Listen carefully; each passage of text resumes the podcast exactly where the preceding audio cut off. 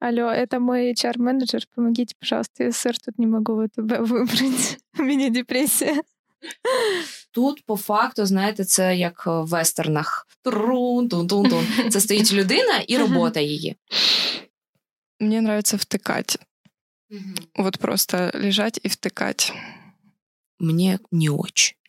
Типу, зробіть щось саме. Перші сорок лет тяжело, а потім буде пенсія. Я собі записую в туду-ліст, там, коли мені треба, не знаю, типу, годину подивитись, типу, холостяка. Если ты подумал, уже хорошо. А если я об этом сказал, это же та перемога.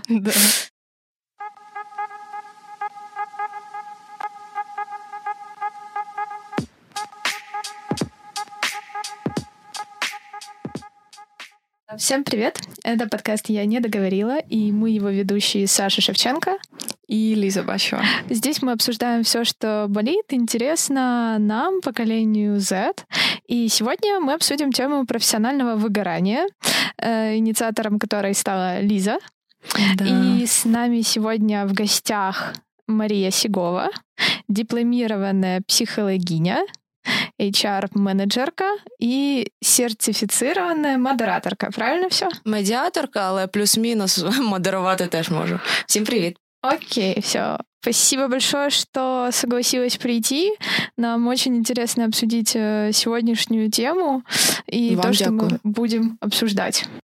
Да, вот как Саша уже сказала, я выступаю инициатором, да, обсуждения этой темы. На самом деле мне очень интересно просто э, узнать, вот, да, что такое профессиональное выгорание, потому что когда я начала готовиться к этому подкасту, я поняла, что на самом деле это такое очень э, размытое понятие, и очень сложно э, даже в том же интернете, да, найти mm-hmm. точно нормальное описание, вот что это такое.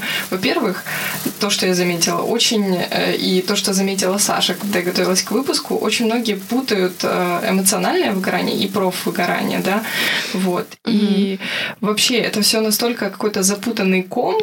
И после того, как ты попытался, да, в этом разобраться, ты, наоборот, еще больше запутываешься. И вот мне было бы интересно узнать у тебя вот как с такой более профессиональной, что ли, позиції, да, от що таке вот это професіональне вигорання? Угу. Ну дивись, ти сказала, що це там супер складно. Е, я можу зі свого боку сказати, що я, в принципі, я теж, я їду, у мене там ще з університетських часів най, таке найбільш дивне ставлення – це до дефініцій. Тому що е, я прибічниця взагалі сенсу, та, змісту, е, а не оболонки цієї, да? І дійсно я вирішила, думаю, окей, якщо потрібні будуть дефініції, я загуглю собі, там, подивлюсь і так далі. І е, те, що я одразу побачила, да, що є е, певні джерела, які намагаються додати пафосу того, тому, що вони пишуть.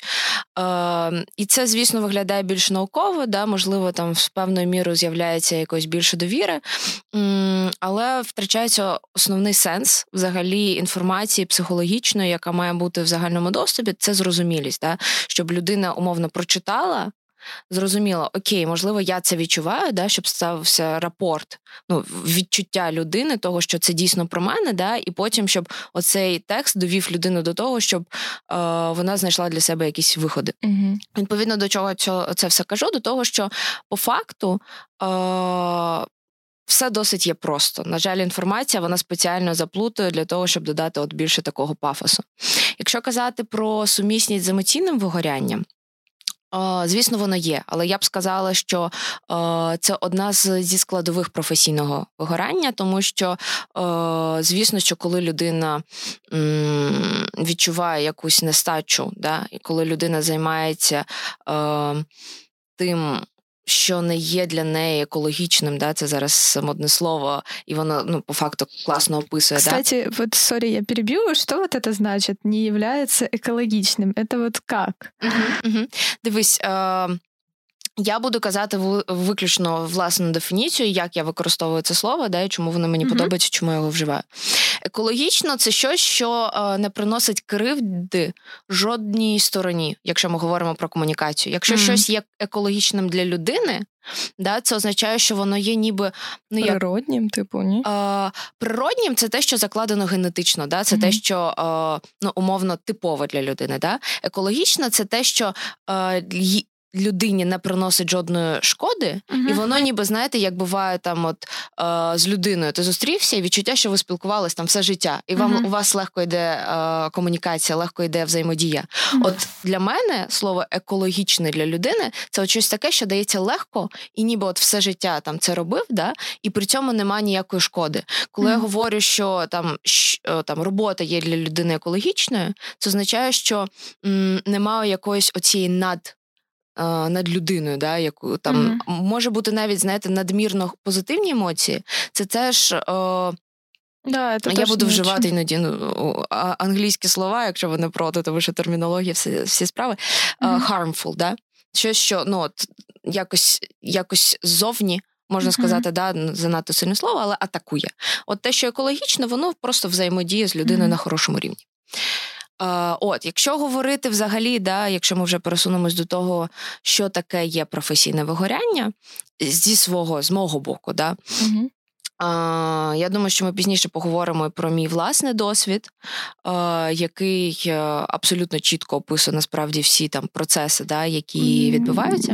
Мы на самом деле расскажем каждая свою историю, mm-hmm. Mm-hmm. через что кто прошел, потому что, ну, даже несмотря на то, что, я думаю, у каждой из нас не сильно много опыта работы, ну, вот у меня там два, может быть, чуть больше, у Лизы...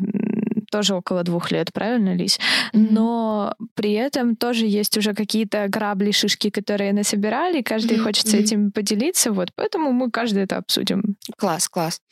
О, окей, тоді зараз, мабуть, я більше скажу взагалі, да, не будемо говорити там симптоми, знаєте, оце як по пунктиках, як зрозуміти, що у тебе психологічне вигорання. До речі, от поки я шукала інформацію, знайшла дуже класно в плані подачі, в плані змісту статтю від Happy Monday.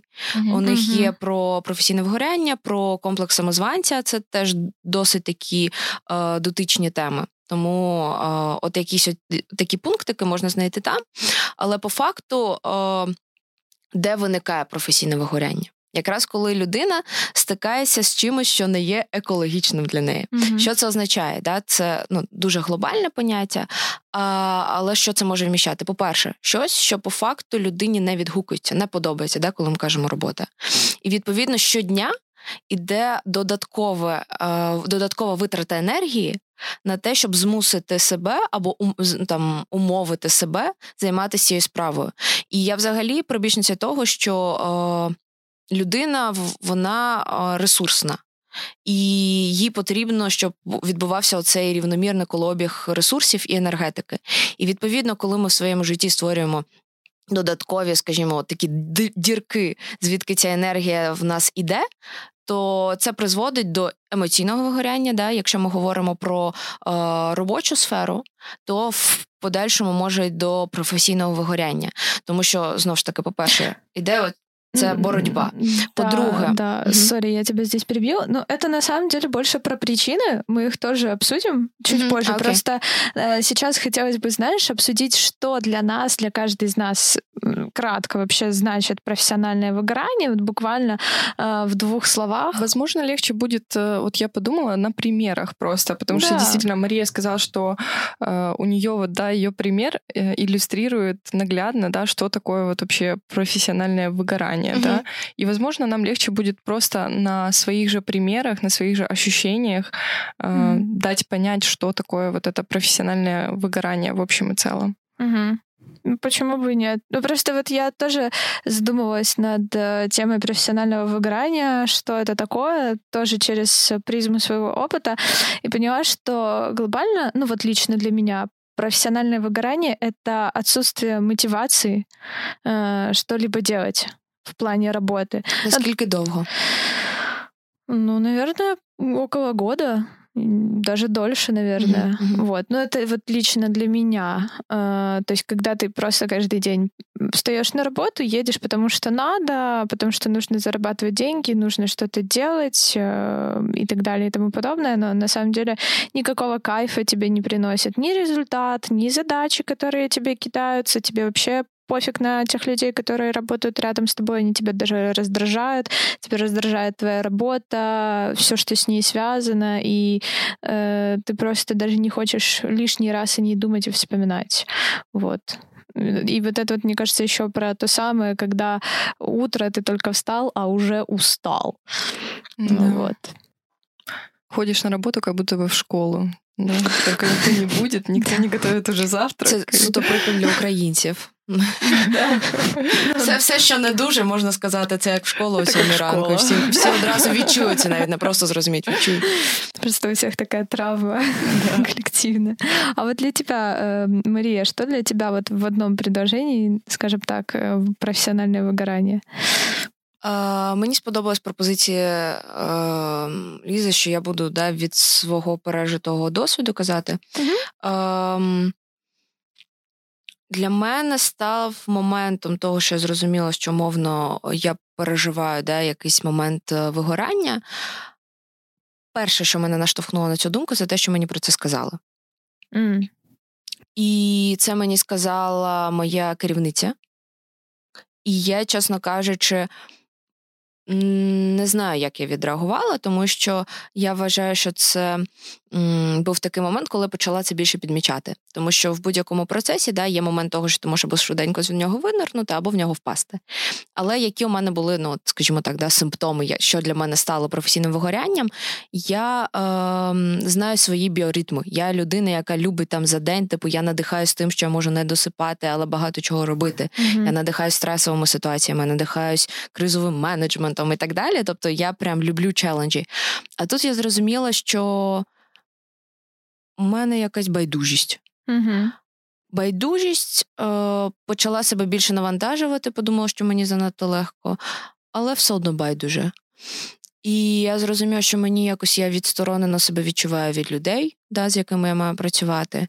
Я зрозуміла, що я не горю справою. Да, це теж ми можемо потім там, про причини проговорити. Mm-hmm. Але я зрозуміла, що м- мені нема ніякого позитиву від моменту, коли я працюю. А зазвичай я дуже надихаюсь тим, що я працюю. І, ну, і ще моментом таким визначним стало те, що я собі подумала, от прокинулась і подумала, от я зараз уявляю, що я не працюю, да, я звільнилася або просто не працюю. І я відчула навіть фізичну легкість. І, і що говорити вже да, про моральну. Дяка Богу, я собі дозволила взагалі це припустити, да, і я подумала, окей, якщо мене просто наявність факту роботи вже типу якось гнітить, то явно про кейс тут в цьому, да.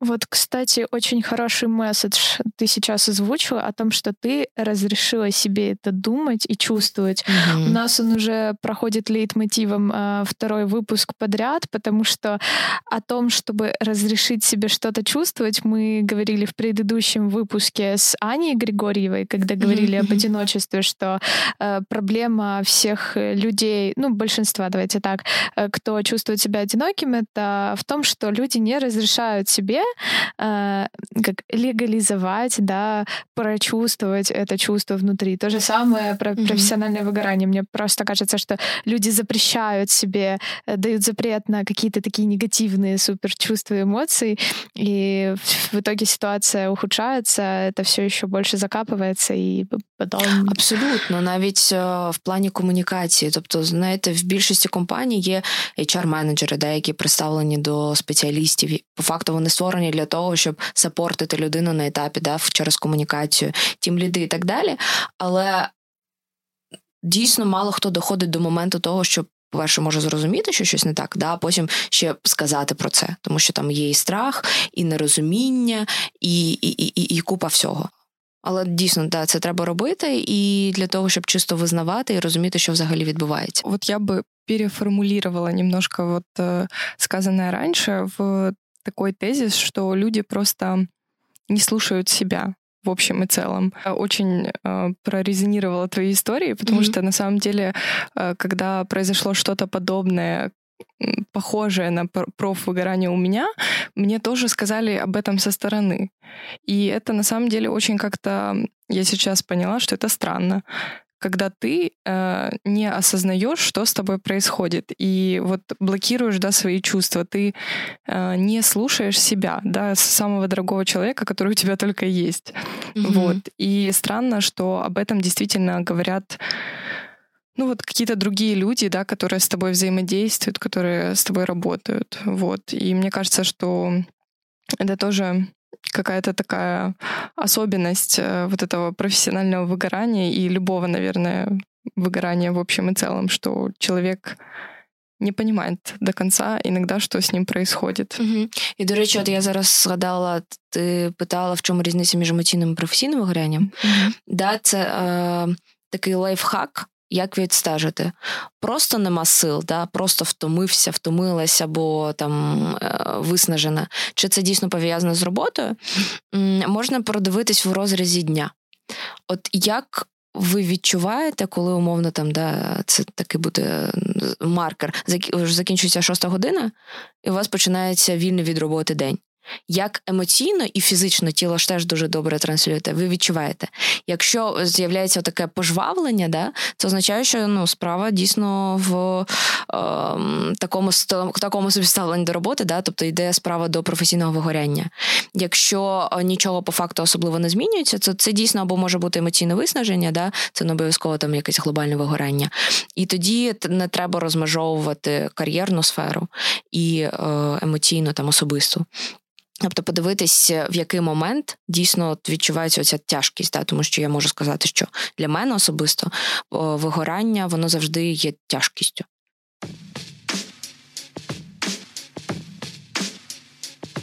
Вот э, я хотела бы, знаете, еще почему вообще сосредоточиться на профвыгорании. Мне стала эта тема интересна еще в разрезе э, того, что э, раньше, да, вот наши родители те же и э, люди, которые жили в и живут в постсоветском, да, таком же пространстве, э, пролетарном, скажем так, да, mm-hmm. такое слово, э, они... Мне кажется, мало говорили раньше про профвыгорание. Или говорили про него, но немножко ну, вот рассматривали его по-другому. Да? Может быть, в некоторых моментах поощряли. И поэтому вот я задумалась, что насколько на самом деле странное вот это понятие, да, о профвыгорании, насколько оно какое-то мне казалось многогранным в каком-то смысле. Вот. И интересно вот тоже у тебя спросить, Мария, mm-hmm. вот как ты думаешь вообще, и перейти потом плавно к причинам вообще профвыгорания, вот как ты думаешь, насколько влияет, да, вот эта среда, в которой ты растешь, да, и вот насколько нормализировано вот это профвыгорание вообще в этой среде на то, насколько ты подвержен ему потом? Абсолютно. Я більше того тобі скажу, насправді, те, в якій системі, в якому соціумі виховувалися наші батьки, це, це страшне. Тому що, от Саша вже почала казати, да, про те, що важливо себе відчувати, себе слухати і так далі. І дійсно це, це робота. Да? Тобто це не те, що приходить отак з моменту, тому що в плані, в, в процесі соціалізації воно у нас все насправді притуплюється. Ем, і у наших батьків ще більше було. Їм навішували е, сором за те, що ти робиш так, як тобі хочеться. Да? Тобто зараз у більшості людей досі тригерить слово егоїзм, а це, ну, поправочка, це не егоцентризм. Да? Тобто взагалі оце зовнішнє виховання того, що тобі має бути соромно, і ти якийсь не такий, ти ладащий, якщо ти робиш е, щось, що тобі подобається. Да? Навіть, ну, подивимось, е, я колись говорила, розбирала навіть е, в, м, релігійну, е, релігійний аспект. Тому що, знаєте, от, ну, так чи інакше, слов'янські країни, вони дуже м, релігійні. І, відповідно, виховання ще йде звідти. І якщо ми бачимо, що з різних аспектів, да, від релігії, е, це неправильне трактування, але поширене, що ти маєш відстраждати, щоб бути врятованим, В потім там не знаю батьківському вихованні, які теж пережили страждання, кажуть, що о, те, що там не вбиває, нас робить сильнішим, да? І ти маєш ніби весь час себе прокачувати, о, там перебороти, ти не ганчірка, да? Зберись, ну і так далі, і так далі. От ці всі штуки, я думаю, багато хто м, взагалі зараз згадав, скільки разів це кажеться. І взагалі складається і на роботу транслюється ця штука, що якщо мені не складно, якщо я не страждаю, значить я нічого не роблю. Я не вдосконалююсь, да? І відповідно... Простите, страдання, як смисл в житті просто. Вот. І відповідно тут з'являється оця штука, да, що ми все далі і далі відходимо від того, щоб самому собі визнати, що мені тут дискомфортно. І е, багато у кого через отаке все виховання може з'явитись, точніше, часто з'являється, що це в мені проблема. Тобто, це не робота мені не підходить, а я не здатен полюбити роботу. Mm-hmm. І оце проблема тому, що, ну, проблема нашого виховання. И тот же лейтмотив про вот это «а потом будет лучше», да? Там... Ой, да, да это, это, это, это первые сорок лет тяжело, да, а да. Потом будет пенсія. Або коли оце люди висиджують досі, тому що, типу, ой, ну я тут же ж стільки пропрацював, мене тут же всі знають, ой, у мене там буде там точно підвищення, тому що мене тут всі знають і так далі, і так ну, далі. Ну, це вже теж, знаєш, така страх вийти з зони комфорту. Я вообще, ми, коли готовились з Лізою к темі, К, да, к этому выпуску. И Лиза прислала там тезисы, которые mm-hmm. вот э, хотелось бы обсудить. Вот этот вот тезис о родителях, да, и о том, mm-hmm. в каком, в, да, в каком контексте они существовали и работали, меня... У меня так интересный ответ сформировался на эту тему. И он звучал так, так а какие у них были проблемы-то? Они работали себе и работали, и никого ничего не парило, никого ничего не беспокоило. То есть люди десятками лет работали на одном и том же месте, никого ничего не волновало.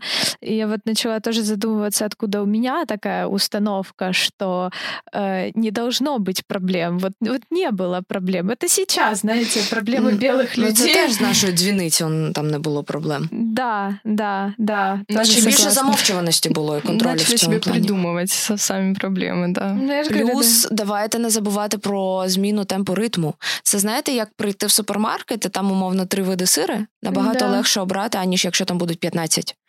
І е, деякі люди можуть впасти в стрес від того, що вони не можуть обрати.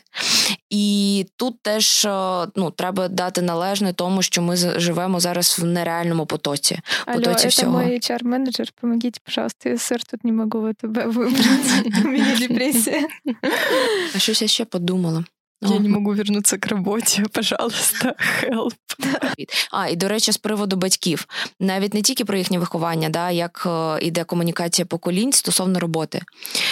Якщо зараз прийти і батькам сказати, що от у мене, наприклад, там, да, класна робота, вони знають, вони щиро пишаються дитиною, да, вони щиро зичать їй всього найкращого.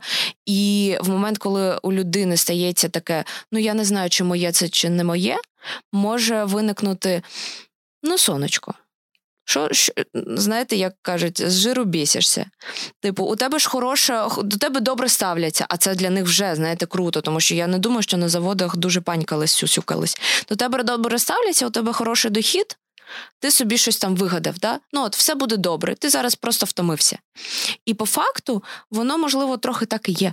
Але оцей критерій того, що мені цікаво або не цікаво, він е, виходить в...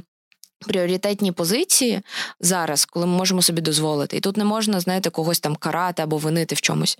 Ні, дійсно батьки хочуть найкращого, але іноді вони от через цю м'якість ще дають сумнівів в своїй дитині в тому, чи варто змінювати, чи варто там ризикувати, да, і йти за своїм е, покликом.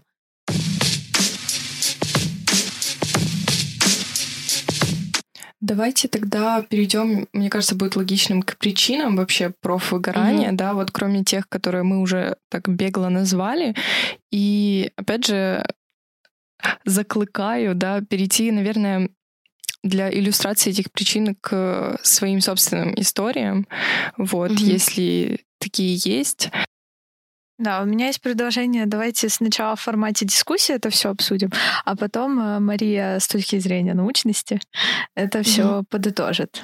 Mm-hmm. Как mm-hmm. вы считаете? Потому что я тоже думала о профессиональном выгорании, потому что тоже там чуть не столкнулась с этим э, в свое время, и я поняла, что э, причина иногда может быть не в работе, а причина может быть к, э, в тебе самом.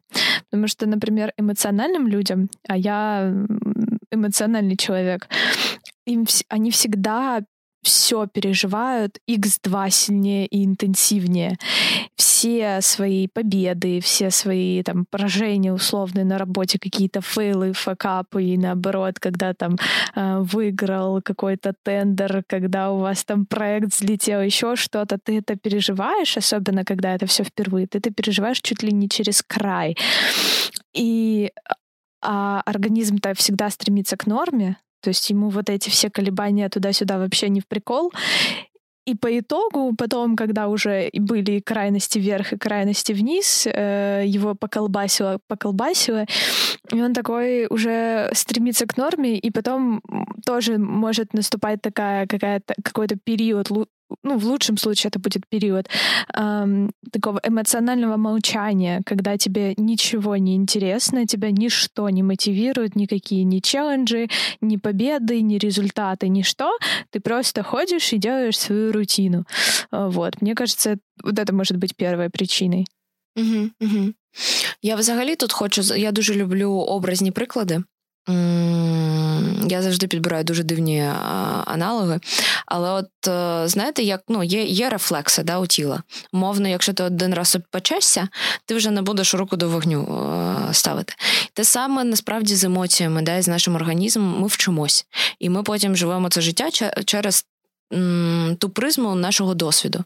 І так само те, що ти казала, да, що якісь емоційні дуже сильні коливання, відповідно, це дуже сильно виснажує організм, і він опікається, і він закривається.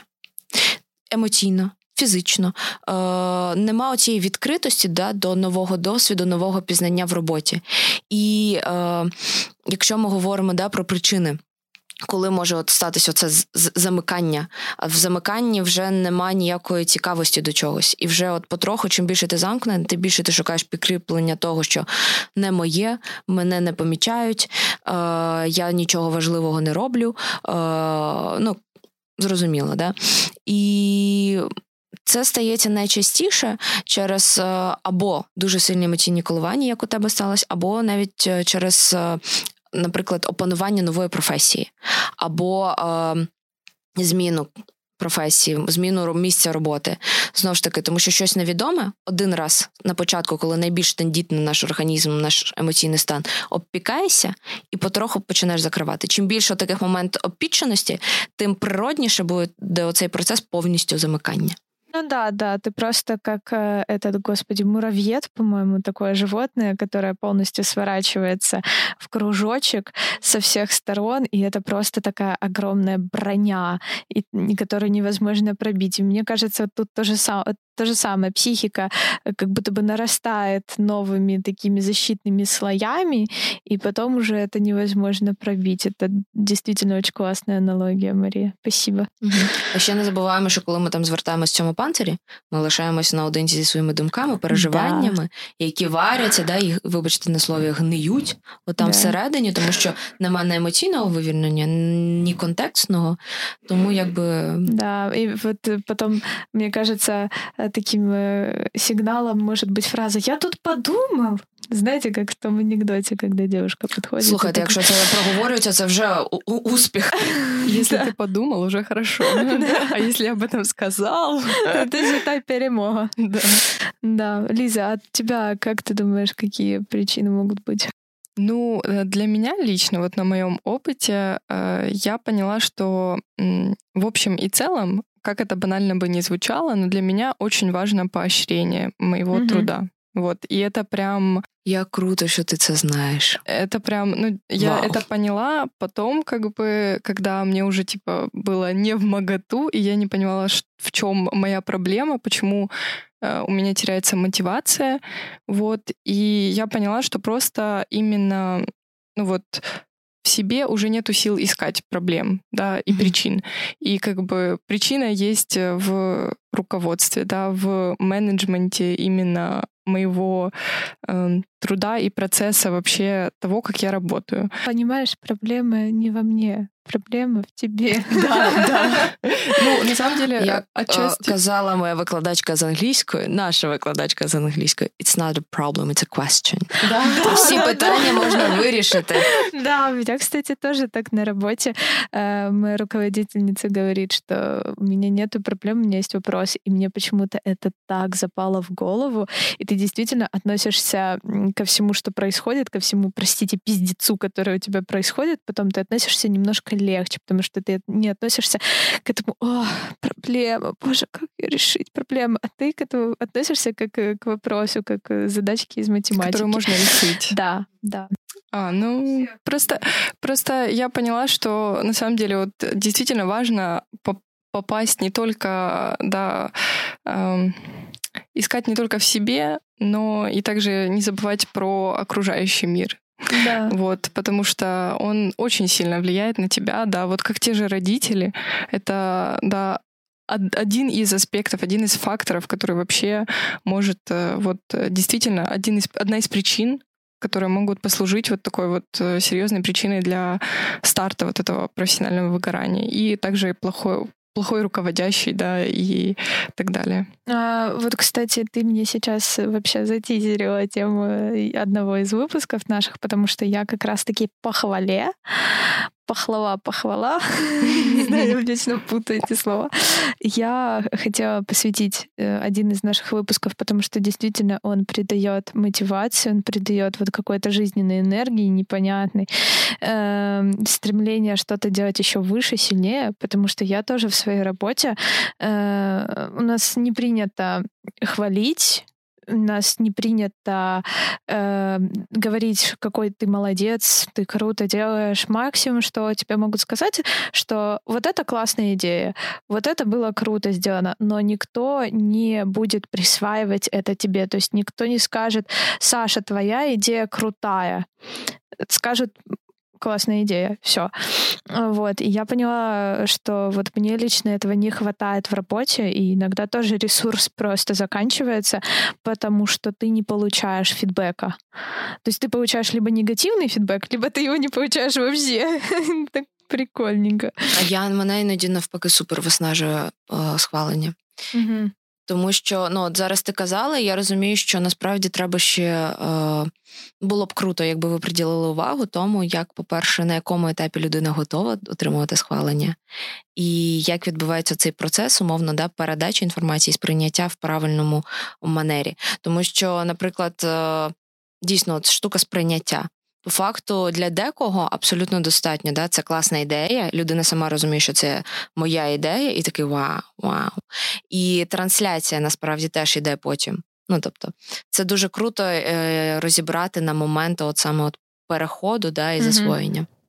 Возвращаясь еще к теме похвалы, я поняла, что перфекционисты тоже находятся в такой себе группе риска, и перфекционизм может стать одной из причин профессионального выгорания, потому что когда ты горишь своим делом, оно тебе интересно, ну даже, окей, не горишь, тебе просто интересно и в кайф то, что ты делаешь, ты всегда его хочешь сделать, ну, на максимум, ну вот прям так, чтобы не подкопаешься, а если э, кто-то что-то нашел, э, в лучшем случае ты загонишься на пару дней и потом пойдешь дальше, а в реальности происходит так, что ты начинаешь это обдумывать, ты начинаешь искать причины в себе, и это может задеть, особенно если человек очень творческий, креативный, работ... ну и работает в такой сфере. Художника обидеть может каждый, знаете ли. Вот. И это действительно может так несколько раз ударить и потом, да, стать причиной того, что человек просто потеряет мотивацию к работе. Вот э, мне еще интересно стало, вот мы сидим, да, по сути, все белые воротнички такие, да, э, с работой, которая, ну вот она, безусловно, каждый труд, да, он ценен и так далее, и э, у каждого есть, да, вероятность подцепить профессиональное выгорание. Но вот мне Действительно было бы интересно, вот я только сейчас задумалась, узнать о профессиональном выгорании на немножко другом рынке труда, вот, каком-то более таком... Ручном. Может, можно и фриланс, и mm-hmm. физический труд, mm-hmm. да. Эти же люди, они тоже на самом деле сталкиваются, да, с такой проблемой. И сейчас, да, опять же, вот вспоминаю фриланс, да, и насколько это сейчас должно нам резонировать из-за дистанционной работы и всех mm-hmm. этих карантинов и пандемии, да, как мы столкнулись с этим. И мне кажется, что это очень повлияло на статистику, да, професіонального mm-hmm. вигорання. Ем, тут одразу хочу сказати про те, що ну, от, да, ти казала, що для тебе, наприклад, важливе схвалення. Да, це твій типаж. Це те, твій набір, скажімо, от даностей досвіду, да, яка ти є. І коли комунікація підходить до тебе, то воно супер. І у кожної людини свій набір оцих штук. Так само про формат роботи.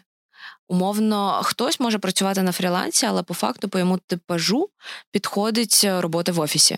Хтось може працювати в офісі, але йому найбільше підходить робота там взагалі, умовно, там по змінах, по змінах там по там цілу добу працювати. І оці біоритми теж дуже важливо розуміти, тому що коли йде незбіг цих параметрів, то ну, це теж те, що виснажує, да, і може стати поштовхом до професійного вигорання. Зі свого боку, можу сказати, що я багато чого спробувала, тому що я вже майже півтора роки працюю віддалено, тому що наша компанія перейшла на віддалений спосіб роботи. От, і до цього я працювала як в форматі працюючий студент. Відповідно, умовно, це було трохи як фріланс, тому що мені ну, платили лише за, тільки, за стільки там, годин, да, які я пропрацювала. І, відповідно, ну, це, це про формати. Для мене не важливо там, статуси, тому що, знову ж таки, я люблю сенси. Да? І, відповідно, я можу сказати, що я спробувала різні варіанти і змогла потім зрозуміти, де я мій, як мені комфортно. Мій, мій формат – це мультизадачність і різноманітність. Можна провести аналогію з фрілансом. І я собі це знайшла. Умовно працюючи, да, а, співпрацюючи постійно з однією компанією, мені не вистачало, наприклад, чого ще. Я це знайшла ще десь. Відповідно, да, це теж варіанти того, як виходити. Якщо ми будемо говорити про те, як пандемія, як карантин вплинув, це було дійсно дуже сильне випробування в, в усіх сферах, в усіх аспектах, тому що людина лишається по факту один на один, сама з собою. Ем, і, чесно кажучи, навіть оці всі офісні плюшки, які створювались, вони дуже допомагали відволікатись від е, демонів, які є всередині. Це був, знаєте, як отакий е, м, круг на воді, який допомагає е, баунсити від якихось е, невдач. Да? Ну, от, умовно, знаходячись в офісі, можна отримати схвалення від колег, хоча б трохи, да? Навіть якщо попросити, отримати. Або хтось там постійно сумнівається. Те ж саме в офісі можна отримати або швидку відповідь, або там схвалення. Коли люди опинились один на один, тут по факту, знаєте, це як в вестернах. Це стоїть людина і робота її. І, і зникли оці зовнішні фактори, і які, вичай, які як мультики. Один. Це, уявляєте, типу, дитині показують мультик, а він е, чорно-білий і без пісеньок. Тобто сенс є, наче зміст є, а, а, а, а, а у цього нема. Frozen би тоді взагалі не существувало, як мультика. Вот, вот. Ну, якби діти були в шоці дивитись. І, відповідно, тут м- що складним стало. Тому що на плечі кожної людини поклалась відповідальність за те, щоб самостійно організувати роботу. Це не тільки про там, пріоритизацію завдань, да? Це і про те, що самому себе оце забавляти, і ресурсність, оце те, про що я на початку казала, цей колобіг ресурсів припинив бути від мене до роботи, від роботи до колег, від колег там, через схвалення до мене, а це все лишилось в самому собі. Тепер людина сама має там оцінювати роботу, сама має себе надихати і сама має це робити, ну, як втілювати. І е, в цьому катастрофа, тому що це мало де вчиться. Всюди ми в інтеракції, в школі, в університеті. Тобто людина, вона є адаптивна. І вона розвивається, коли їй потрібно під щось адаптуватись. А відповідно, коли адаптуватись само під себе, це, знаєте, ерор четыреста четыре. Ну да, и плюс мы же еще, в принципе, люди социальные сами по себе, но это как в подкорке угу, нашей угу. заложено, э, состоять в какой-то стае. А когда твоя стая из тебя самого, то это, ну, даже базово как-то страшно становится. Ну и плюс вот э, ты начала говорить о том, что мы, когда остались наедине с собой, с самим собой, то нам нужно и самодисциплиной заниматься, и свою работу организовывать, и хвалить mm-hmm. себя, и наказывать одновременно. Вот. И еще где-то шуточки шутить. И работать эффективно в это время. И вот я так подумала, это ж сколько охренеть надо иметь ресурса, чтобы это все в себе организовать. Ну, то есть как, каким бы охренительно энергичным, молодым, быстро развивающимся сотрудником среднего звена ты бы не был, ну, мне кажется, найти в себе э, силы в, сделать вот это все, ну, я бы лично к концу дня уже устала. Знаєш, тут якраз є і проблема, тому що по факту воно все є. Кожна людина по факту може бути ідеальним менеджером для себе, може бути ідеальним е, колегою для себе. І те, що ти кажеш, да, те, що це дуже багато ресурсів потрібно, воно потрібно, коли штучно намагаєшся для себе створити, е, там, скопіювати свого менеджера для себе, відштовхуючи те, що в мені і так є. Умовно, по факту людині, да, вона має найкраще розуміти, відчувати, як їй би хотілося, щоб її схвалювали, як би їй хотілося, щоб там, не знаю, можна було сидіти за столом, закинувши ноги чи ні.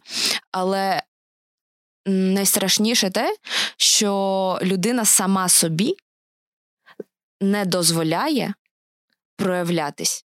Витратьте декілька секунд на те, щоб зрозуміти, як ви любите сидіти. Може, ви любите закидати ноги на стіл? Можливо, ви насправді не любите там пити чай е, біля монітора, ви це робите просто тому, що можна, і ви весь час там стресуєте ще, тому що це поруч знаходиться. От просто зрозумійте, дайте собі от карт-бланш на те, щоб відчути, що вам хочеться, и ведь всё відштовхуєтесь. Блин, боже. Это спасибо, очень важные слова, да. Спасибо, что ты пришла. Я прям... Ой, у меня каждый, каждый выпуск новый інсайт. Клас, клас. Тепер головне, щоб інсайти проросли ще в дії. Да, да. Насправді, це теж мій основний посил. Ну вот я, кстати, еще в продолжении удаленки, я так подумала, что мы-то когда в офисе, у нас есть определенная разрядка эмоциональная, да, то есть работа — это... Часто это напряжение, в хорошем или плохом смысле. Ну, то есть есть какой-то классный результат, радость, но это опять-таки эмоциональное напряжение. Плохой результат — это тоже напряжение, но более негативное, негативно окрашенное. И в общении с коллегами, вот даже в том факте, что вы вместе находитесь там в одном пространстве, можете там постоять у кулера, поболтать десять минут, да, вы можете что-то там шуткануть, рассказать друг дружке анекдот, прости господи, если они еще до сих пор существуют. Вот. А тут этого нет. Ну, максимум вы можете разрядиться в чате, ну, камон, ты не видишь ни эмоций человека, ты его не чувствуешь, нету вот этого какого-то физического коннекта, который не даст тебе ни Телеграм, ни что иное. И вот это вот отсутствие этой разрядки, оно тоже как-то бьет по тебе.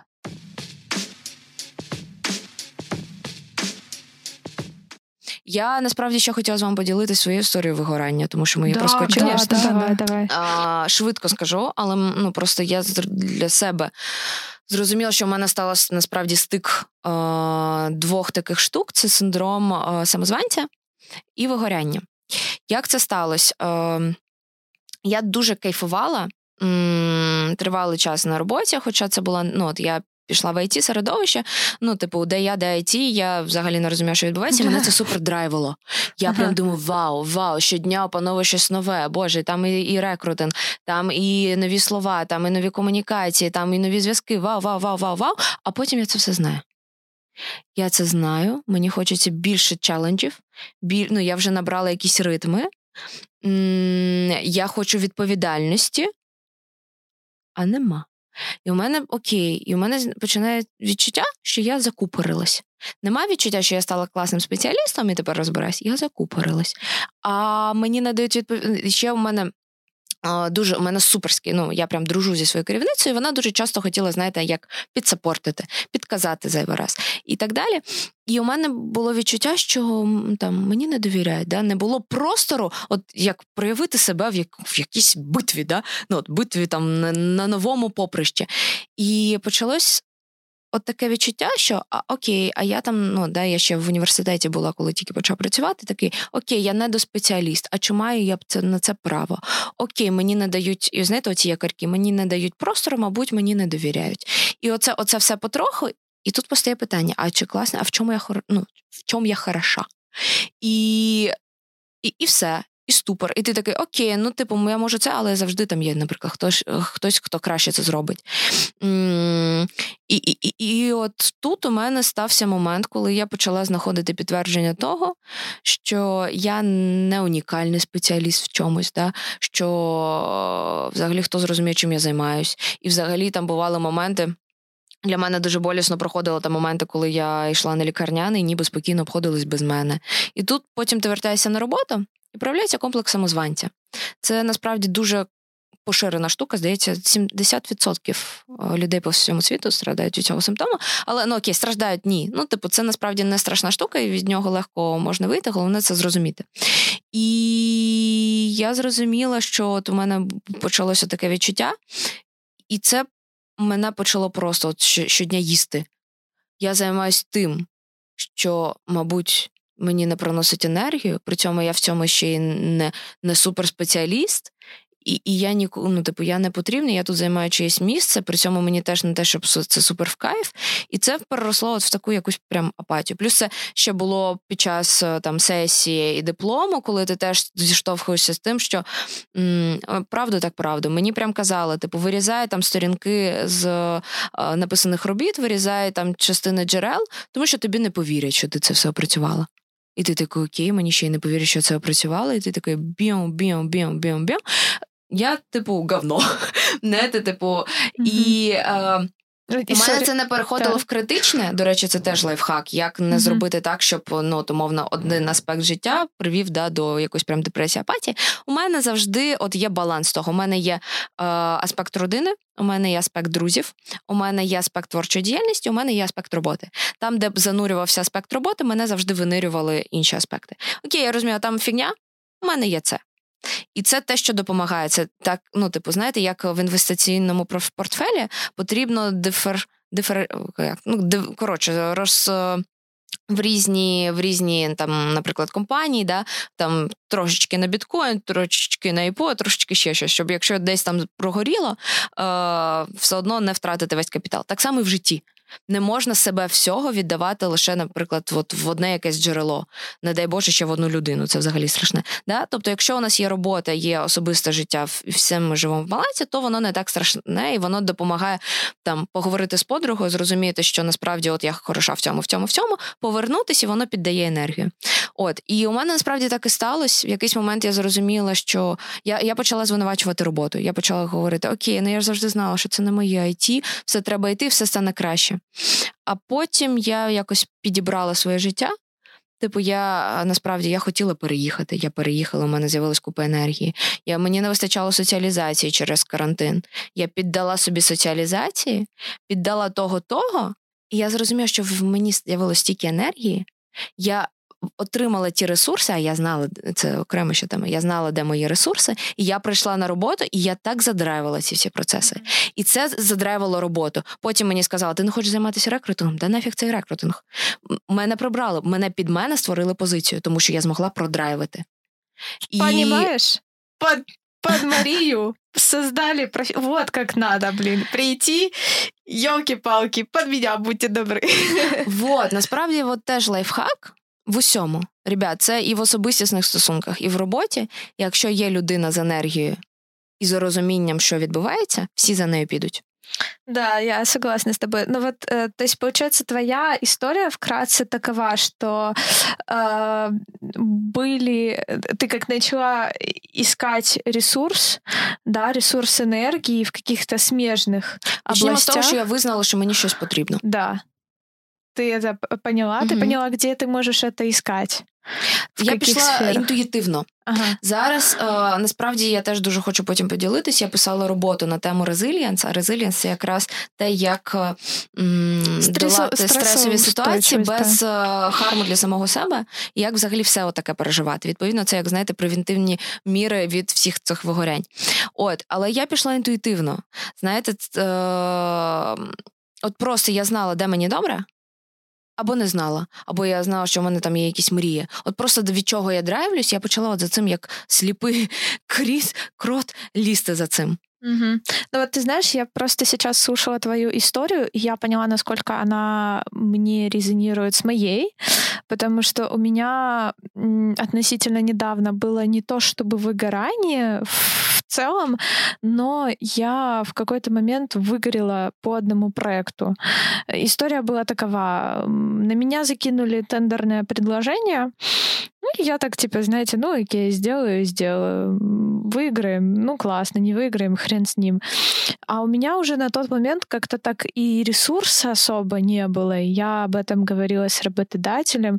И вот, ну, вот что-то как-то все не вмоготу, и вообще и неинтересно, и ходишь на эту работу, рутину какую-то делаешь, креативных задачек нет, ничего нет, ну, просто реально как будто бы страдаешь немного.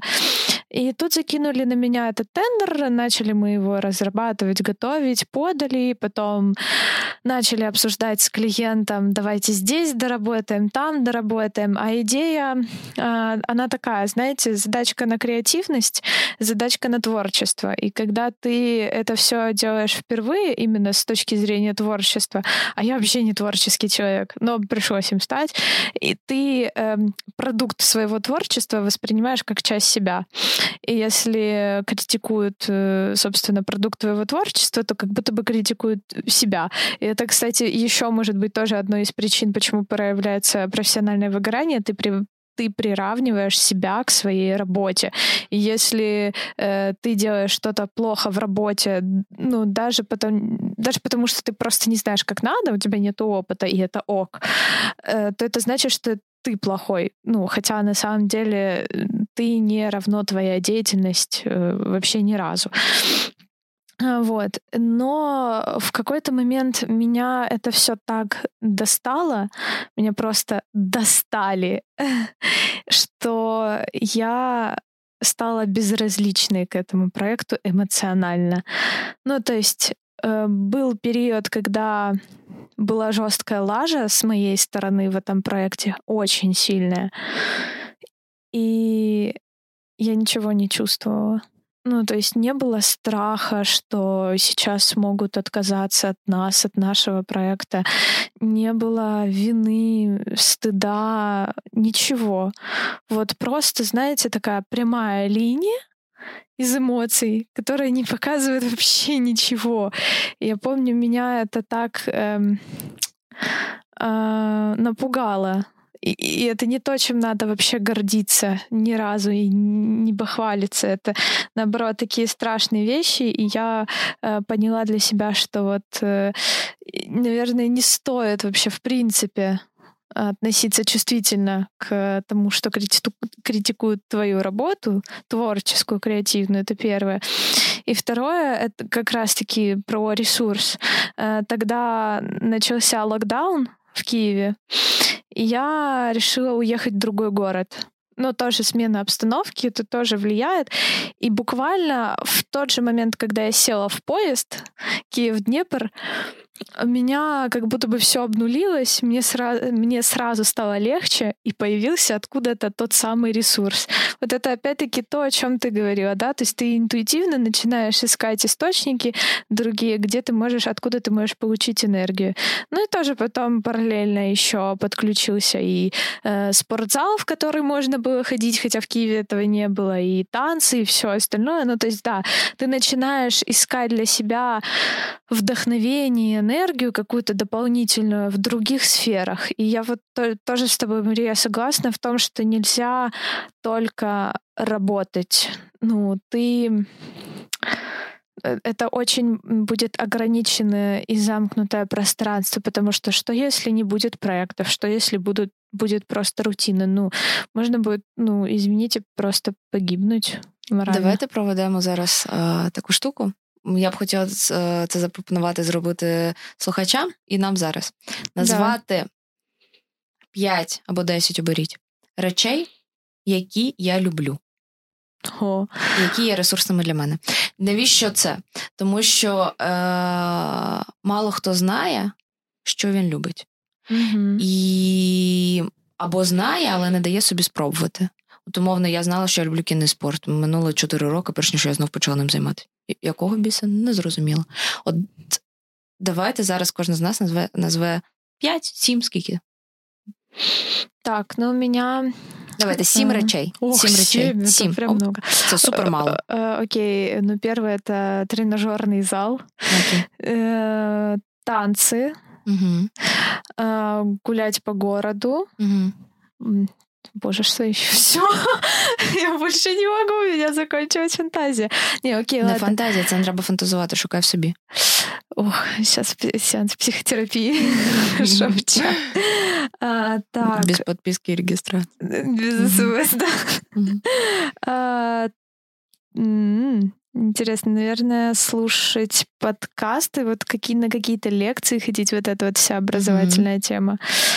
А, ходить танцевать с друзьями куда-то mm-hmm. на вечеринки. Тусовочки. Да, да. На которых я, в принципе, за последний год была один раз в эту пятницу. Питание чему? Вот, mm-hmm. да. Еще потому давай. Что страшно, да. Э, боже мой. Не знаю. Все, я не могу. Вот, да, это сложно. Что ты любишь? Какую ты ежу любишь? Яичницу с паприкой. Отлично. Что ты любишь пить? Да, что я люблю пить? Чай зеленый. Та-да-дам, та-дам. Ще один момент, що ми дуже часто знецінюємо те, що ми любимо. Або знецінюємо справи. Ага. Я собі записую в туду-ліст, там, коли мені треба, не знаю, типу, годину подивитись, типу, холостяка. Тому що, є... типу, я хочу це розвантаження. Або там, типу, для мене є справою, там, не знаю, попрати чи ще щось. Дуже часто люди знецінюють те, що їм потрібно зробити ніби, ну, це ж, типу, точно надо. А, і так само знецінюють задоволення. Я знаю, що для мене є суперресурсним там послухати музику в таксі. Я знаю, що це для мене є ресурсним, здається, ніби буденна штука, але я знаю це значення для себе, і якщо я з друзями, наприклад, їду в таксі, але я розумію, що мені потрібно, я даю цю інструкцію. Да? Тобто дуже хотілося б, щоб ви, ми всі надавали дійсно цінності тому, що нас чіпляє, що нам подобається. Ліза, твоя черга. Це спонтанність. Вот само понятие спонтанности. Не, а пиши, що, що, що, що ти робиш? Спонтанність – це що робити? Это просто, ну вот, допустим, гуляешь и идешь туда, куда тебе хочется. Mm-hmm. Какая-то mm-hmm. свобода, спонтанность. Вот так, свобода, дефис, спонтанность. Потом, что мне еще нравится? Это... Мне нравится пицца итальянская. Mm-hmm. Она мне дарит очень много радости. Mm-hmm. Мне нравится слушать людей, но э, слушать людей не всех, а разных людей с разными особенности, особенностями речи, скажем так, вот, и их истории. Мне нравится ездить на третьем троллейбусе. Угу. Еще что мне нравится... Мне нравится втыкать. Угу. Вот просто лежать и втыкать. И следить за людьми. Вот. Вот очень нравится не именно сталкерить, а вот mm-hmm. следить со стороны. Досліджувати. Да, да. Наблюдать. Да. Мне нравится театр. Mm-hmm. Да, да, мне очень нравится. Музыка мне нравится. Но такая, которую люблю я. Mm-hmm. Mm-hmm. Мне нравится путешествовать. Но это тоже включает в себя спонтанность и новизну, свободу. Вот для меня вот оно в ассоциативном ряде таком, скажем mm-hmm. так. Mm-hmm. Ну и мне нравится чувствовать то, что я могу, не знаю, делать все, что э, я хочу, как бы пафосно это ни звучало. Mm-hmm. Mm-hmm. Кайф, кайф. Ти взагалі ти десять назвала. Клас. Угу. Я можу швиденько. Давай, а, давай, давай. Дуже я люблю а, музика. М-м, давайте візьмемо окремо. В навушниках моя музика в машині, коли я їду. Потім а, танці. А, танці – це перед дзеркалом вдома. Плюс танці як навчання танцям. Коли у мене стає краще, я прям кайфую. Спорт, боже, яким я себе відчуваю солдатом, просто військовим, таким, типу, ху, машина, yeah. обожнюю. А, я дуже люблю лососі, креветки, типу, прям mm. дуже люблю, неймовірно люблю. Дуже люблю щирі розмови, от прям про що завгодно, якщо я розмовляю з людиною, я завжди просто, типу, люблю, я сама завжди щира, якщо людина мені довіряється, для мене це жесть ресурс, це прям дуже круто. Я дуже люблю здивування, натхнення. Це е, про нове для мене. Тобто, якщо я чогось не робила чи чогось не бачила, навіть якщо мені прям до біса не сподобається, для мене буде вау, клас, я дізналась, що в мене викликає от такі от емоції. І е, я безмежно е, люблю подорожувати, е, тому що те, як ти казала, да, дивитися за людьми, спостерігати за людьми. Ну, от я це об'єднаю в одне, тому що я, я, я дуже люблю людські прояви, людські інстинкти, чесність, оце справедливість, е, як воно зріз, поріз, по-різному м, в ментальностях проявляється, в країнах, як архітектура впливає на муд людей, як погода впливає, я обожнюю це спостерігати. От так от. Клас. Теперь, дорогие слушатели, дело за вами. Пожалуйста, напишите в комментариях или себе просто ответьте на вопрос, что любите вы. Назовите эти семь вещей, которые приносят вам удовольствие, угу. вот, дают вам ресурс. Что Только честно. Такое? Да. Вот я, кстати, заметила, что начинаешь сначала отвечать действиями.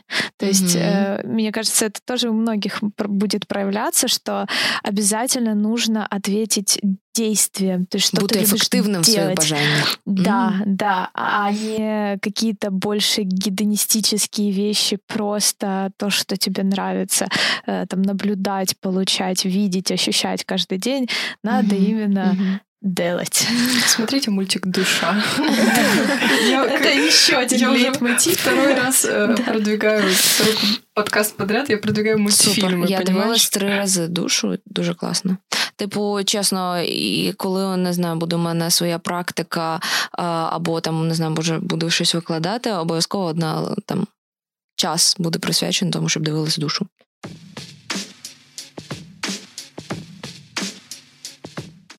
То есть, по сути, эта практика, она же является одним из этапов, как можно победить, да, это профессиональное выгорание, насколько я понимаю. То есть, ну, понятное дело, что это ширше. Намного глубже и можно использовать, наверное, в разных каких-то целях, но вот вообще, вот если возвращаясь к профвыгоранию, как вообще, вот если ты уже попал в эти сети, да, вот mm-hmm. мы коротко обсудили, но вот что вообще делать?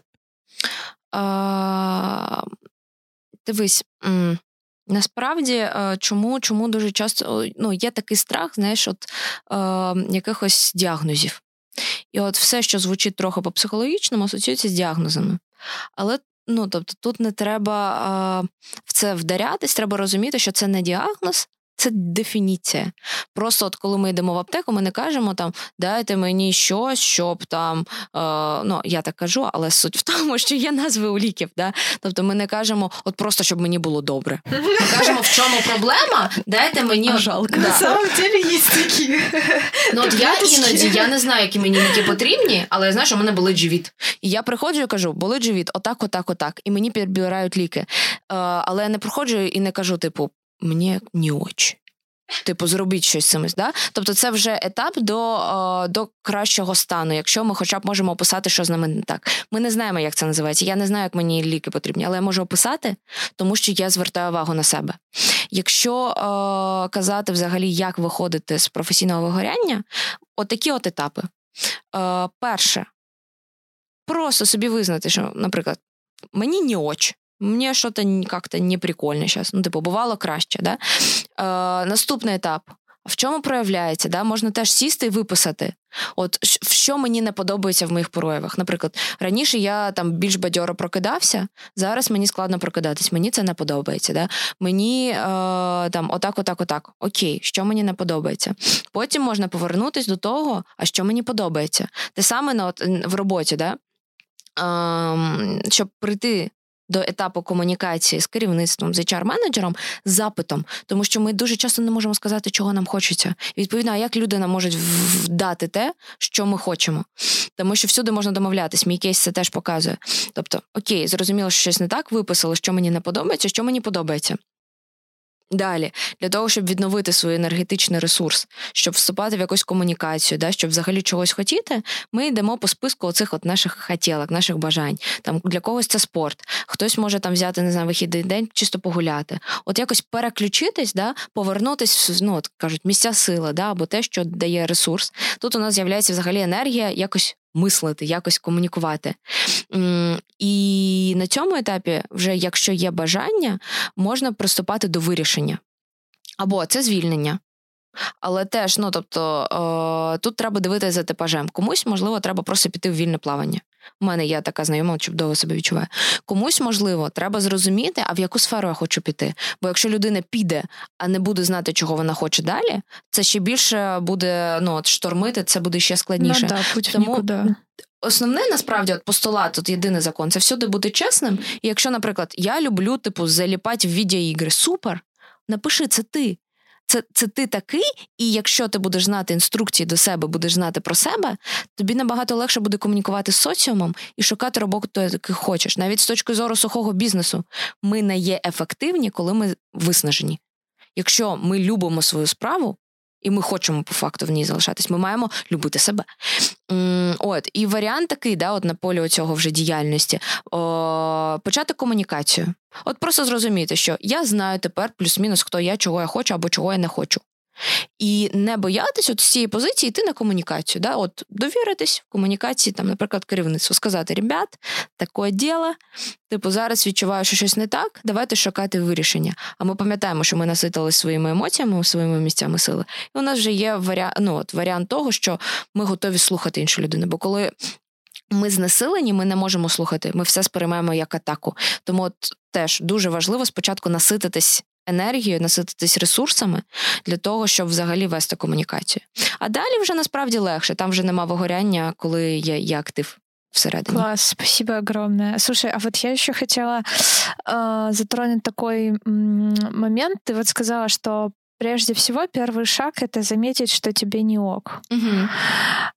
Но мы же часто игнорируем это. Мы думаем, да это хандра, да это осень, сейчас пройдет, или да я там просто с девушкой недавно расстался, или там, ой, да я просто сейчас такой период сложный. Mm-hmm. Ну, как можно эти триггеры вот реально в себе словить так, чтобы без оправданий? Не боятись професійного вигорання. Це не тр... це дійсно все просто. Ну, от на цих етапах, ребят, поки нема а, клі, ну, типу, клінічних захворювань, просто можна діяти. І не треба боятись. Да, оце є відчуття, що якщо зі мною щось не так, типу, все, халепа.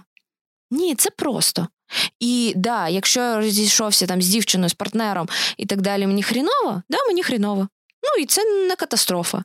Да, якщо я себе відчуваю погано, да, я погано. І потім от просто це відстежувати, окей, можливо, це називається так. Окей, значить, я... це круто. Якщо я знайшов, що не так, це круто, бо я знаю, що робити далі. Це вирішується. І ми пам'ятаємо, що у нас є списочок з наших справ, які нам можуть допомагати. Mm-hmm. Тому от всім, хто зараз, ну, там, не знаю, слухає, да, і собі я про це нагадую, що нема... Ну, нема нічого страшного в тому, щоб о, щось йшло не так. Найстрашніше е, це цього не визнавати. Бо тут ми породжуємо в собі страх. Чим, ну, тут вже починається, знаєте, оце е, заглиблення в маніакальність, коли повністю йде ігнорування самого себе. От просто щоразу, коли ви відчуваєте себе погано, і не визнаєте, і кажете, та ні, ребят, все ок. Уявляєте, що ви маленька дитина, яку батьки ігнорять і умовно не дають їй їсти. От просто візуалізуйте собі маленьку дитину, яка хоче їсти, маленька, вона собі взагалі нічого не може зробити, немовля. А батьки просто ігнорують її плач і не дають їй їсти. І отак само з нами. Вона поїсть, все буде супер, все буде кайф. Ну, типу, нічого страшного не станеться, да? Але от є потреба, і ми є ті, хто маємо або задовольнити свою потребу, або домовитись, щоб хтось нам допоміг її задовольнити. Слушайте себя, дорогие слушатели. Простите за тавтологию. Разрешайте себе проживать эмоции и чувства. И э, помните, заботьтесь о себе, потому что вы у себя такие одни. Mm-hmm. Да, спасибо вам большое, девочки, на самом деле, что согласились на этот э, диалог, триалог, вот, потому что я теперь со спокойной душой могу сказать, mm-hmm. что я действительно договорила эту тему. Ура, ура. Класс, спасибо большое, Мария, что ты пришла к нам. Э, это был очень продуктивный, динамичный разговор, э, даже местами вдохновляющий, я бы так сказала. Э, спасибо тебе огромное. Э, друзья, это был подкаст «Я не договорила». Мы обсуждали тему профессионального выгорания. С нами была наша гостья, эйч ар-менеджерка, сертифицированная медиаторка и дипломированная психологиня Мария Сигова. Вот. А вас мы бы хотели попросить, если на той платформе, на которой вы нас слушаете, можно оставить отзывы, пожалуйста, напишите отзыв об этом выпуске, что вам понравилось, что вам не понравилось. Может быть, у вас были какие-то инсайты. Может быть, вы сами проходили через профессиональное выгорание. Поделитесь своим опытом, что помогло лично вам. Давайте это обсуждать. А с вами была э, Ли, Саша Шевченко. И Лиза Башева. И мы договорились. Класс. Всё, дякую всем вам. Спасибо.